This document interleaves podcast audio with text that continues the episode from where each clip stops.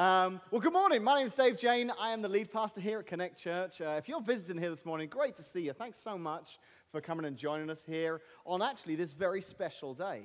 You see, at Connect, um, we often will go through series, and we've got a new series beginning next Sunday. But from time to time, there'll be special um, events. And uh, today is actually one of those special days because one of the values of Connect Church is, um, well, actually, we have, we have, two very strong values, and both are going to come up this morning. One's planting churches, we are a church plant ourselves, but the other is children. We really believe that God has called us as a church to impact the lives of children, both here, locally, but also globally.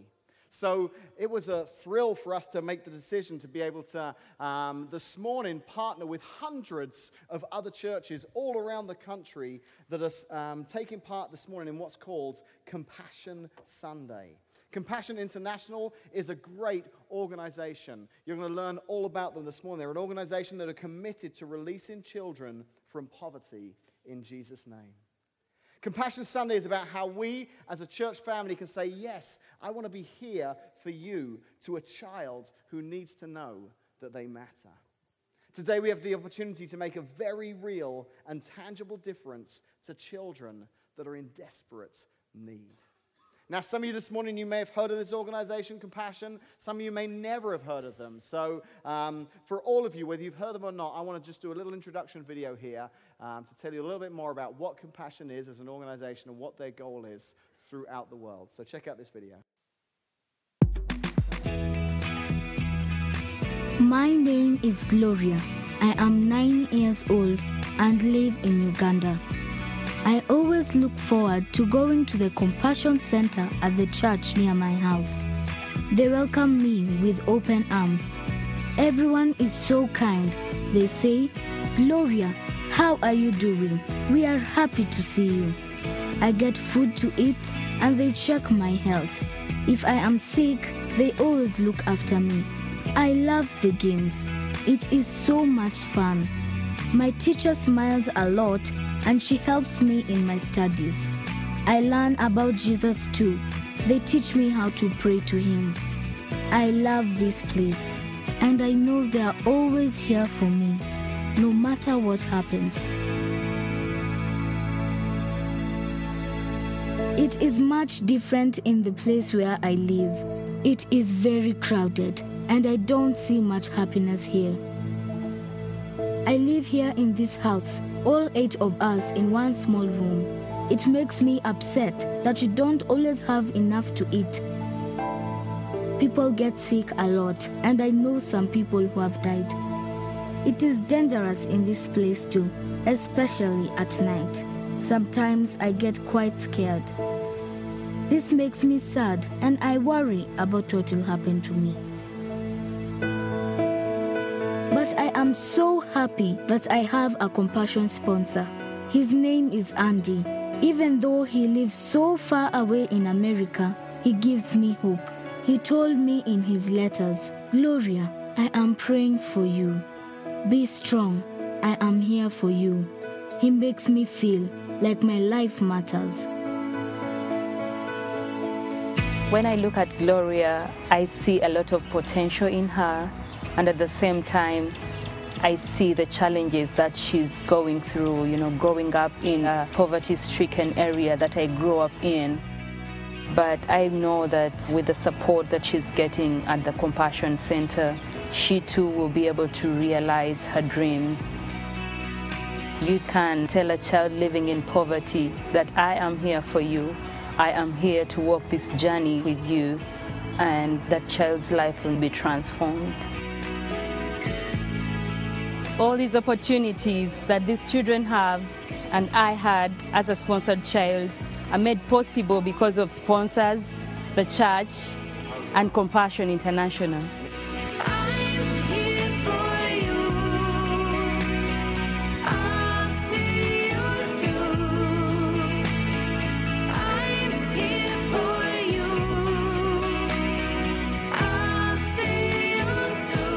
want to give a child in poverty the hope and encouragement for a brighter future, tell them, I'm here for you, and sponsor a child today.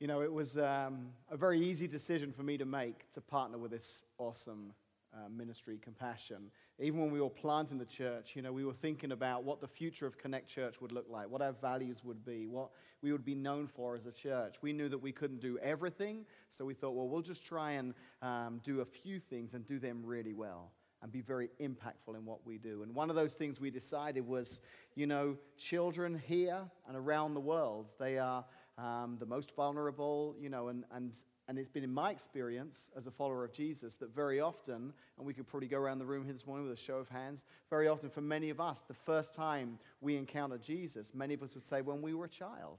It's during those, those ages, uh, you know, beneath the age of 14. So I think it's brilliant to be able to partner with an organization that is not only helping children in poverty, but also sharing the great news of Jesus and how much he loves every one of them. I loved those questions, hearing just that they, they understand who God is, and they got, just like you and me, so many questions to ask him. So I want to talk a little bit about this whole idea this morning, and just to, to set things up wants to kind of ask this question Have you ever found yourself in a, a real shady place? You like, you, maybe it's a new area you've never been there before, and you, you kind of arrive and you're like, okay, I've never been here before, but I just don't feel too safe right now. That's uh, unfortunately happened to me a lot. Um, I happen to be um, a bit of a saver, as I think I mentioned in a, a, previous service. I'm looking for deals. So very often, if we're traveling, you know, I'll be online and I'll find a great rate at a hotel. I'm like, man, that is a we should stay here. It's so much cheaper than all the other hotels. And then we get there and we find out why it's so much cheaper than all the other hotels. You know, as we're approaching, you can just you can just tell, can't you? As you're driving through the neighborhood, it's just getting shadier and shadier. And Casey's kind of tapping her foot, and she's like, "You've done it again."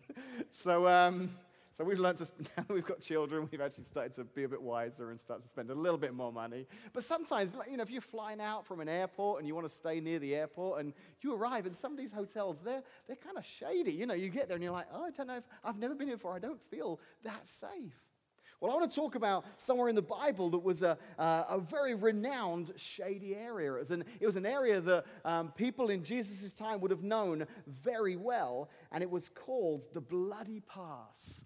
Okay, it was an area just there in Jerusalem that, that anyone who lived in Jesus' time, they would know this particular area. It was an isolated spot on a dangerous road in the Middle East.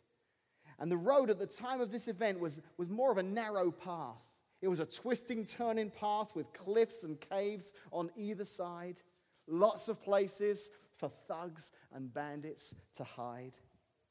And this particular place, the Bloody Pass, it got its name because of all the violence that so often occurred there as travelers were coming through. They'd be attacked, robbed, sometimes even killed. And Jesus actually tells a story one day. He's being quizzed by a religious leader. And rather than directly answer the questions, he turns it around and he tells a story that involves this very stretch of road. And it's a story about a poor man who found himself upon this stretch of road and fell foul to, to the attackers of the day, the bandits of the day, the robbers of the day, who beat him and stole everything from him, even his clothes, left him for dead by the side of the road.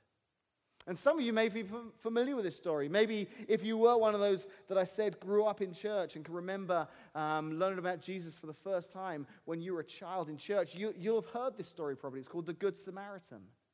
But if you've not heard the story, we're going to read it together this morning because it's a great story and it's really going to tie in well with what I want to talk about on Compassion Sunday. So here's how the story goes. Uh, a guy by the name of Luke, he tells the story, and uh, if you're reading in your Bibles or in your apps on your phones, it can be found in Luke chapter 10, 25 to 37. It'll be up on the screens as well if you want to follow along up there. So one day, an expert in religious law stood up to test Jesus by asking him this question. You know, these, these religious leaders, they just could not stand the fact that Jesus was claiming to be the Messiah. They didn't want to believe that Jesus was the Messiah, so they kept trying to trick him and trap him and use his own words against him to prove that he wasn't the Messiah. And this is exactly one of those occasions. He says, Teacher, what should I do to inherit life? And I love this. Jesus always um, answers a question with a question. He was brilliant at this. He says, um, What does the law of Moses say? He knew this guy would know the law of Moses. He said, What does the law of Moses say? How do you read it? Well, I think at this point the guy probably showed off a little bit because he did know the law of Moses. He said, um, You must love the Lord your God with all your heart, all your soul, all your strength, and all your mind, and love your neighbor as yourself. That was a great answer. In fact, Jesus himself gave that same answer when questioned in another portion of the Bible. Jesus said, Right, do this and you will live. Well, this guy was out to trick Jesus. He was out to test him. So he wasn't happy with that response. So he prodded and pushed a little bit more. The man wanted to. Um, the man wanted to justify his actions, so he asked Jesus, And who is my neighbor? I think when he was asking, Who is my neighbor? he was hoping that whatever Jesus' response would be, it would upset someone. That someone wouldn't like to hear, That's my neighbor. I've got to love that person. But instead of coming out with a black and white answer and saying, Okay, let me explain who your neighbor is, Jesus tells a story. It's a great story. He says, A Jewish man was traveling from Jerusalem down to Jericho, and he was attacked by bandits. They would have known this particular part of the road, they would have known the reputation of the bloody pass. They stripped him of his clothes, beat him up, and left him half dead beside the road. By chance, a priest came along, but when he saw the man laying there, he crossed to the other side of the road and passed him by. A temple assistant walked over and looked at him lying there, but he also passed by on the other side. Then a despised Samaritan came along. And when he saw the man, he felt compassion for him. Going over to him, the Samaritan soothed his wounds with olive oil and wine, and he bandaged them. Then he put the man on his own donkey and took him to an inn where he took care of him. The next day, he handed the innkeeper two silver coins, telling him, Take care of this man. If his bill runs higher than this, I'll pay you the next time I'm here. And then Jesus asks this teacher, this religious leader who's trying to trick him and trying to trap him, he asks him, Now, which of these would you say was a neighbor to the man who was attacked by bandits? The man replied, The one who showed him mercy. And then Jesus said, Yes, now go and do the same. You see, this was a really interesting dialogue going on between Jesus and this religious leader. As I said, his motives I don't believe were pure. I don't believe he was genuinely wants to know. I think he was trying to trap Jesus in his words. What must I do to receive eternal life? But instead of debating, instead of getting into an argument, Jesus turns the question right back on him. And not satisfied with that, the religious leader wants to push more to discover exactly who his neighbor is. And right then, Jesus tells this story. And then, at the end of the story, he finishes by asking that religious leader the same question right back to him Who is your neighbor? I love it. He says, Which of these three do you think was a neighbor to the man who fell into the hands of the robbers? And the expert in the law replied, The one who had mercy on him. The reason I love this, this sentence here, this dialogue that's going on between these two at this point, is because Jesus has, has trapped this guy in his own trap. You see, if you didn't know this at the time, Jews and Samaritans were sworn enemies. So, in front of a large crowd of people who are looking towards this religious leader to see what kind of answer he gives, he realizes he's been trapped by his own logic. Because if he acknowledges that he despises Samaritans, everyone will know that he's missing the point of the story. Obviously, the one who was the neighbor, obviously, the one who was cared in this situation was the Samaritan. So, by answering what was the obvious answer, the man who showed mercy to him, he was actually saying, in this case, it's the Samaritan. This rival, this enemy of Samaritans had to stand before a crowd and acknowledge, I'd imagine with gritted teeth, that the Samaritan was the one that truly loved his neighbor. And then Jesus says to him, Now you go and do likewise. You love your neighbor as you love yourself. So let's fast forward to today, shall we? Let's, let's take that story because I believe that every single story Jesus told, every single story that Jesus told, can have relevance to us today in our lives. I think they're timeless. And I think, in just the same way, we can be in this, this same situation. We can be faced with the same question well, who is my neighbor? And I'll say this this morning that a lot of what I'm going to share, if you're here this morning and you are not a follower of Jesus, you actually get a bit of a pass this morning, okay? You get to kind of sit back and relax a little bit because a lot of the challenges I'm going to bring this morning will be to those of us who, who say we are followers of Jesus, those of us who have made a decision to follow Jesus. Now, having said that, if you are here this morning and you've not yet made that decision, I still think some of what I'm going to share is a great principle to live by. I think it can impact your life too.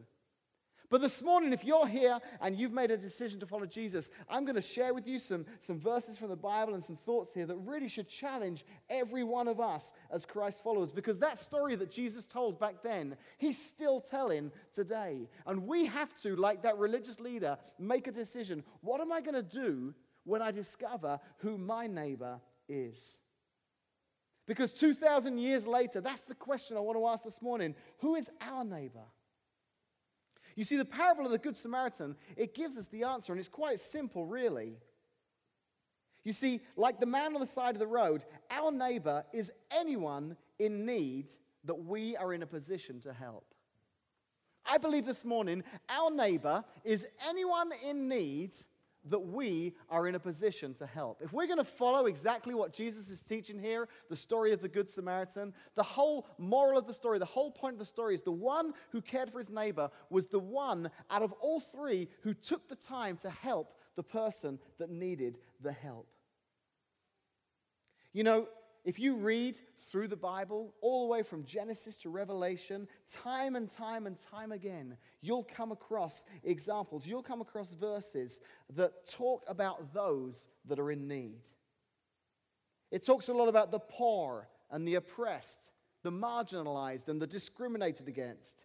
In fact, I discovered this week that there are over 560 verses between Genesis and Revelation that deal with the responsibility of God's people to the poor, to the poor and to the oppressed. More than 560 verses. We're going to go through every one of them this morning. no, we're not ready. But we are going to look at four of them just to give us a little flavor, okay? So, uh, so listen to some examples I picked out here. The first is found in Proverbs 14 31. Whoever is kind to the needy honors God. There's another one in Proverbs 21:13. It says, "If a man shuts his ears to the cry of the poor, he too will cry out and not be answered." There was a prophet in the Old Testament. His name was Isaiah, and he said in Isaiah 58:10, "If you spend yourselves on behalf of the hungry and satisfy the needs of the oppressed, then your light will rise in the darkness." And then fast forward all the way to the New Testament, um, a guy by the name of John who was uh, writing after the death of Jesus. He wrote this. He said in 1 John 3:17, "If anyone has material possessions and sees his brother in need but has no pity on him, how can the love of God be in him?" And there are at least 556 more of those verses. Basically, saying that God expects His people, that's you and that's me, to care for the poor and oppressed in our world. We are blessed when we do this, and I believe we are held accountable when we don't. So let's revisit Jesus' story this morning, but let's now imagine it in today's terms. Let's, let's do this. Instead of um, imagining a man who was left dead on the side of the road, let's imagine, seeing as it's Compassion Sunday, let's imagine it being a child. This child is one of 135 million children that are born into our world every year. That's how many children are born every single year in the world that begin their journey on their road of life. Now, despite what we see living here in the United States, when there are conditions of poverty and, and need for children born in the United States and other developed countries, generally, that journey is a relatively smooth one comparatively, I should say, to, to others born elsewhere in the world. More often than not, most of them receive the nurture, the protection, and the learning opportunities they need to survive and thrive on their journey. However, for one quarter of the children born each year, like the child I want you to imagine today, the road of life for them is, is very similar to that road from Jerusalem to Jericho. They have a dangerous road to walk along. Their road also has bandits along the way. Their bandits are poverty and hunger and disease. And tragically, many of these little ones are lost along the way. Right now, I learned this week from Compassion's statistics that there are 400 million children living in extreme poverty. And each and every day, nearly 18,000 of those little ones, younger than five years old, lose their lives to these bandits because no one came to their rescue as they were laying there on the side of life's road. I also got to thinking about this and the story that Jesus told. And the reality is, just like the story that Jesus told, I think on this road, lots pass every day. And I think, like the Jewish leaders and the priests in the story, I think some that pass these children are religious people, good people. So, why is it then that they or we, why is it that we choose to, to cross to the other side? Ignore the situation that's there in front of us. I don't actually believe it's because we don't care. In fact, even as I was going through this this week, the numbers are so big and the tasks seem so large, it almost seems unattainable. It seems, it seems too big to do anything about. And for some of us, I think the needs of the world's poor are just too large and too overwhelming, too discouraging. How could one person, how could I, as just one individual, really make a difference? I couldn't. And I think sometimes that, that causes us just to keep on walking because we think, I really couldn't just myself make a difference.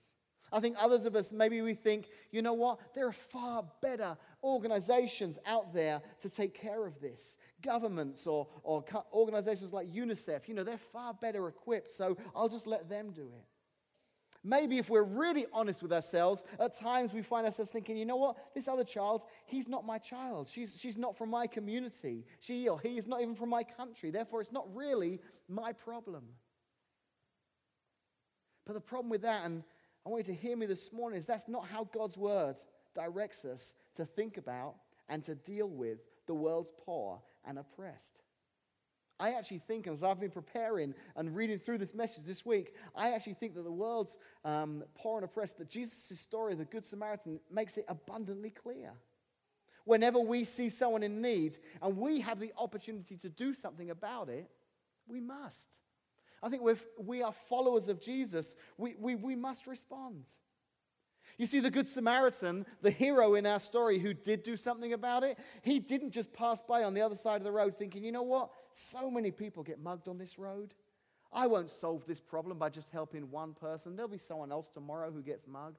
What difference will it make if I just help one? You know, this, this problem is much bigger than me. No, he didn't. He thought, you know what? I'm just one, but I can help this one.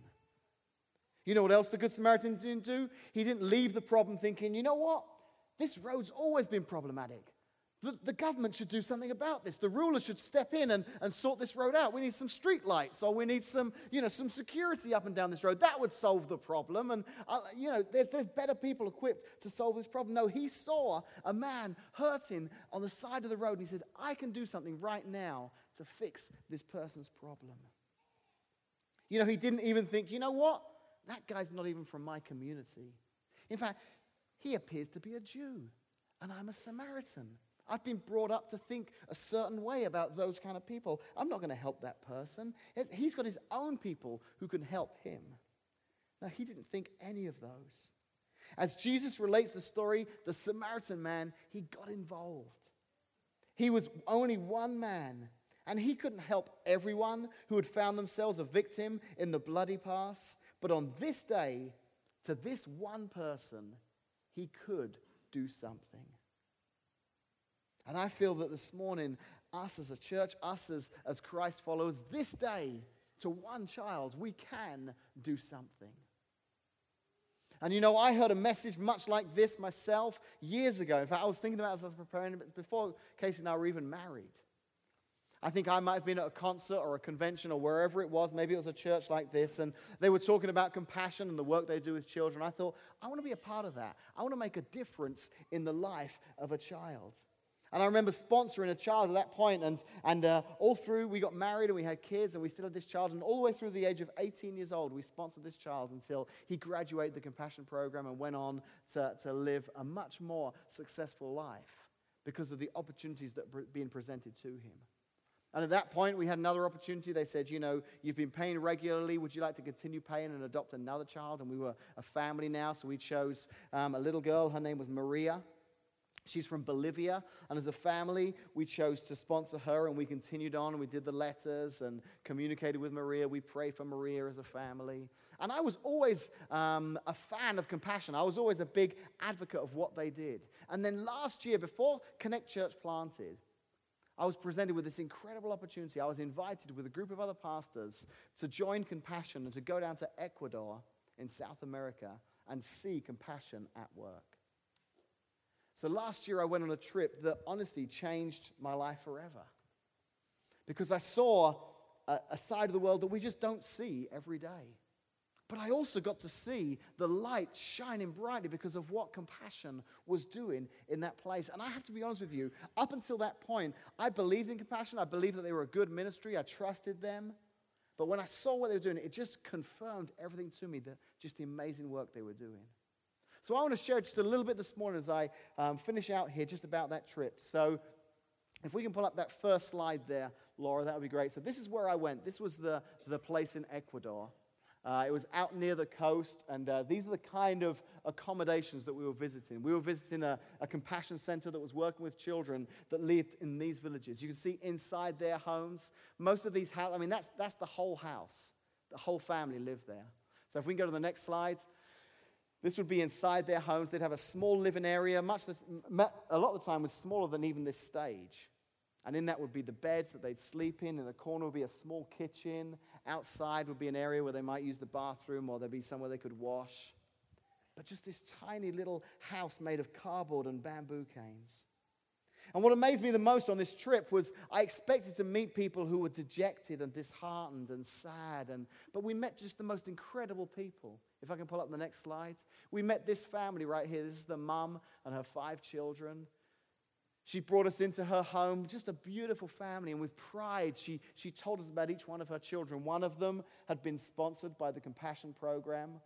And it was actually Geordie, his name was. He's the taller little kid on the right hand side. So he was, uh, he was experiencing the benefit of the, the compassion program. And, and what that meant was, as a family, um, the mum, the, the small resources she did get were able to spread further through the family because compassion was helping that one child with his needs. But we got to go inside this home. And if we could pull up the next slide, we got to hear their story. We got to pray with them as a family, and it was just amazing to meet this family and to see all that they were doing. And of the family, I've got to be honest, there was one little guy. You see him on the bed there playing with toys. There he is with me. His name's Luis. And he just kind of hung on to me, and we went back to the, the area at the church where Compassion would meet, and they'd work with the mums and they'd work with the children. And he was just kind of playing with me. And, and I talked to one of the Compassion guys who was there, and I, I was asking about the family. He said, Actually, Luis is waiting sponsorship. He's been on the list now for about six months and hasn't been sponsored. And I'm like, oh. And I'm like miles away from Casey, so I'm thinking, I hope she trusts me here because I just, I can't. So I said to the guys, is there any way that I could sponsor Luis? He goes, well, I'm not sure, he said, because um, there is a packet for him and it's somewhere in the world. It's in a church or at a convention center or somewhere. There's a packet much like ours, and we can't let you sponsor him because it, literally at this point there could be someone else in the world taking that packet, and then you know we'd have to tell one of you is not. So um, I said, well, if there's any way, this was Wednesday. We went back, and I guess all day Thursday, he was on the phone talking to the offices back here in America. They, they narrowed it down to where Luis's packet was. They, uh, they found it, they pulled it out and said, Okay, we found someone to sponsor Luis, so take his packet out. And then Thursday night, the guy pulls me aside after dinner. He says, Hey, I've got great news. We found Luis's packet, and he is available. No one sponsored him yet. You can sponsor him.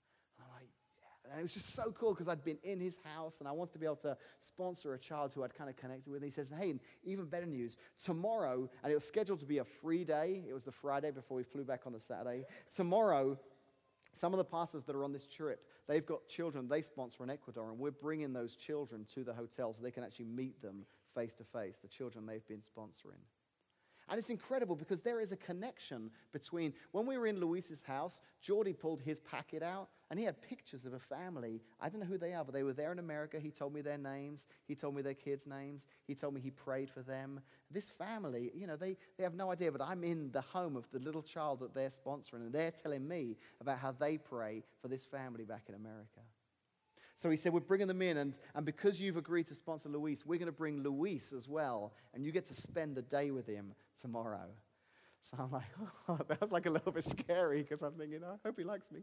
But, um, but he does, and he did it was just so cool. And uh, Luis and I, we got to spend the day together at a hotel. He swam in the pool and we hung out together. And then there was a beach nearby. We went down to the beach and um, I told him about my family. I told him about Casey and I told him about my three children. So uh, we actually went down to the beach and uh, he, it was his mission. He wants to pick five shells one for me, one for Casey, one for Ben, one for Will, and one for Emma. And we've still got those shells. I should have bought them today.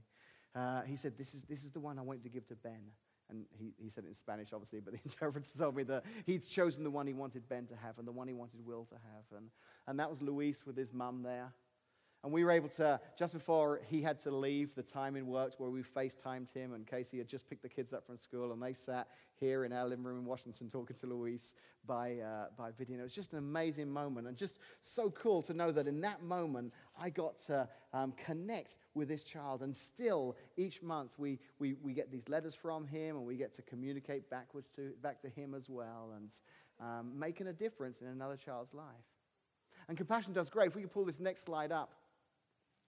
These are some of the, uh, the things that happens with the money that we send. That $38 that we send every month. We, they will receive help through the local church. They're provided with health services, educational assistance, supplemental food, and they have the opportunity to hear about Jesus. And if we pull the next slide up, we got the opportunity on that day, we now have two, to say, I'm here for you. To sponsor one child. If you were to do this this morning, you get the chance to know your child through letters and prayers and it enables your child to feel loved, valued, and cared for. Let's pull up this last slide here. It costs just $38 a month to sponsor a child with compassion and give them hope for their future. And really, I'll be honest with you, I know this um, may sound a little bit kind of like an infomercial this morning, but the reality is there are churches all around the country right now celebrating this organization and asking if people would consider, would pray about, and say, you know what, I want to make the difference in the life of one child. I can't help everyone. I can't solve the problem, but you know what? For $38 a month, I can afford to make the difference in one child's life. And there are packets at the back, and you can learn about children, and you can learn about how you can make a difference in a child's life. And I'll be honest with you, I want you to, to pray about that, and I want you to consider that. And, and I'd love as a church to be able to say to Compassion, hey, we've got, you know, this many families who have said they want to make a difference in the life of a child somewhere in the world. But I want to close out with one more thought here this morning, because Going on this trip, I discovered that there was a bigger issue at large. So, individually, we can all make a difference. Any one of us here could sponsor a, a, child, and we can make a difference in the life of that child. And you need to know that their packets are back there. They are individual kids. This isn't this kind of thing where, you know, there are, there's one picture and that picture's in 50 churches this morning. There is one packet per child, and it's sitting on that table and there's another packet for a unique child. And, and, and there are very, there's, there's even cards about um, the structure of Compassion as an organization, their financial integrity. You can read all about them and what they do. But here's what I discovered when I was down in Ecuador I discovered that when we got there, they were working with about 150 children in Luis's village. So we got to visit this mum and her kids. And, and they came every day to this big building in the center of the village. And I'm going to pull up a picture of it right now. And it was the church. There was two churches that I visited. One was there on the left, one was there on the right. And they were wonderful, the people. When you get there, they all came out and they were so excited to see us and they, they celebrated and they were ringing bells and had balloons and all sorts of things. But what I discovered was Compassion has this um, mandate where even though there are children in areas that they could help, if there's not a church in that area, They'll wait until a church is established, then they'll partner with the church. Compassion doesn't work alone with these children, it works hand in hand with a local church. So, Compassion doesn't build the church. The local church in Ecuador, this was the uh, Centro Evangelistico, was a big church nearby in a bigger city. And they were building these churches in all these outlying communities. So they would build these churches, and the pastor would come in, and then Compassion would partner and say, We'll do all the children's work for you. We'll cover the teaching of the mums, how they can raise their kids, all this kind of thing. But we need you to have a church that they can go to and they can connect with. So, what I discovered on this trip was, was that there were communities where there were children in need. There were pastors who were willing to pastor a church, but there still was no church building. In fact, we went to one of these communities. If we put up the next slide there.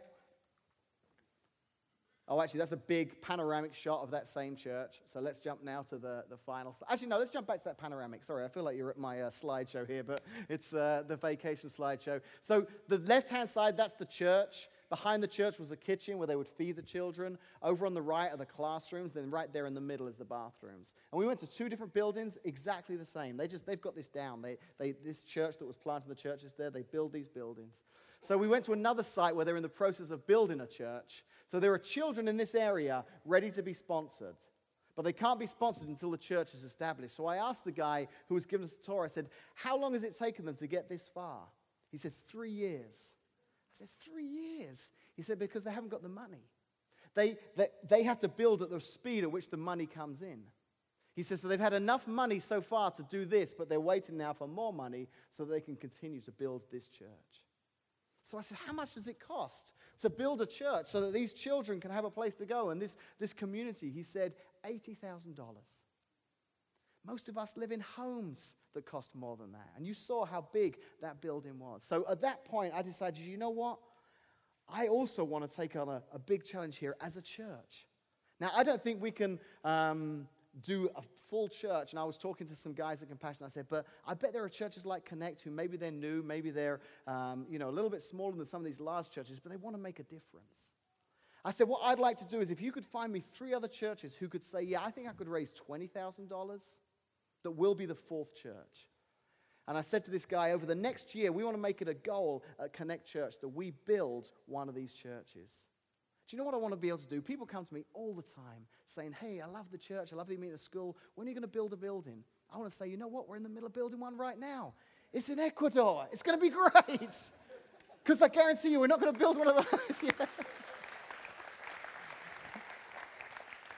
Because we're not going to get one for $80,000 in Washington, not unless we get a really, really good deal. So, in the meantime, let's build churches where we can afford to build churches, and we'll keep meeting in here for uh, renting this place each week. But um, so I said to the guy, I think over the next year, we can raise $20,000 to build this church. He says, That's great news. So he emailed me back and he said, Hey, I'm so excited that you've um, taken on this challenge to, to raise $20,000 by the end of the year. And I said, Whoa, no, no. I said, A year, like not the end of this year, but one way or another, I want to as a church. So so here's how we're going to do this. There, there's a couple of ways we're going to do this. So the first way is that every week when we take up the offering, the way we take up the offering, we have money that we've set aside. We've said we don't want that to go to connect here. We want that to go somewhere in the world, whether it's here in the United States or overseas, to plant churches. We've seen the difference a church plant can make in a community.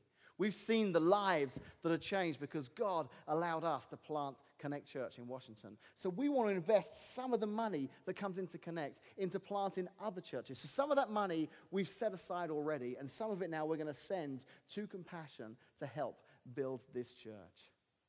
The second way is in a second, we're going to kind of seed that account. We're going to do some seed money. In a minute, I'm going to ask the ushers to come forward. And I want to take an offering this morning. This has nothing to do with the sponsored children. This is just for us this morning to say, hey, I want to give a little bit to help complete a building like that, to partner with some other churches to build a church. And um, I'll be honest with you, I, they work all over the world, but I've said to them, I had such a good time down there in Ecuador. I really was impressed at what the local churches were doing to reach people in that community.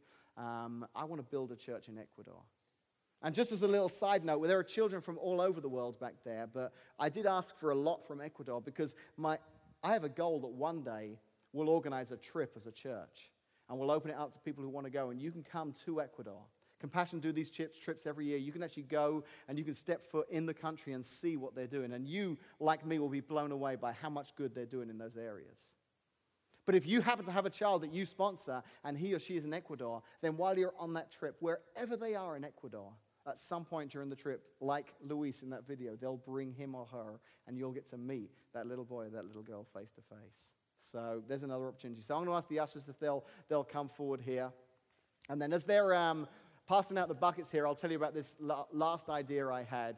But um, at this point, so like I said, all of the money collected here. So if you've got a check and you want to write a check, you can just write compassion on there so we know. Uh, we'll keep it separate from the other offering. But all of this will just go towards that um, church planting goal that we've set to help build a church in Ecuador. So Here's my last way that you can help. Maybe you're here this morning and you're like, man, Dave, I'd love to help, but things are tight right now. I'm not sure I can do anything financially. That's okay. I've got another great opportunity for you this morning. So, I should be doing this on a TV channel, shouldn't I, really? So, this blender, it'll change your life. No, two weeks from today, okay, two weekends from today, there is a lacrosse tournament going on here in town. Some of you guys may have kids playing in it, okay?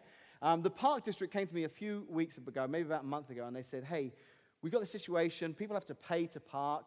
Um, we don't have all the volunteers necessary to run the parking. We need people to collect money as they drive in. We need a few people stood at the end of Oak Ridge Park just to kind of direct traffic this way or that way.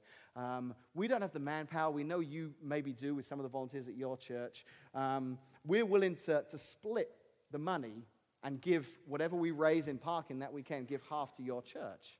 And he's talking about, yeah, isn't that good? That's some good, good, thank you.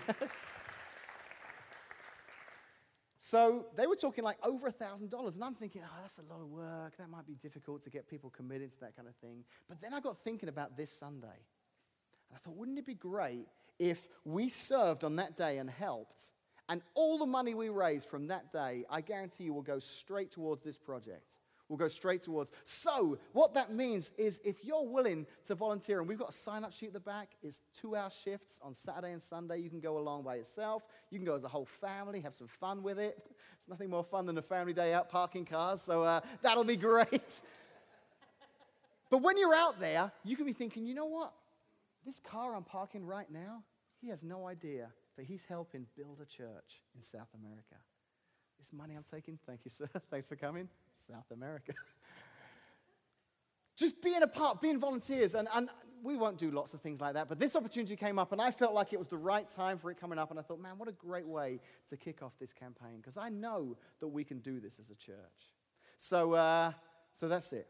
There are sign ups at the back talking about the sponsored children. I want to share my heart, what we feel at Connect Church we want to do to make a difference in the lives of children in that country. So we're going to close out now. And to close out, we're going to watch one more video. And then we're done. You're dismissed. You can stop by the tables, check out the packets. And if you've got any questions, there's lots of wonderful people back there that will answer it. And we look forward to seeing you all back here next Sunday for Mother's Day. It's going to be an incredible service. So uh, you're going to want to come back for that. But let's check out this video. Please don't forget to tell a child in poverty, I'm here for you, and stop by the sponsorship table today.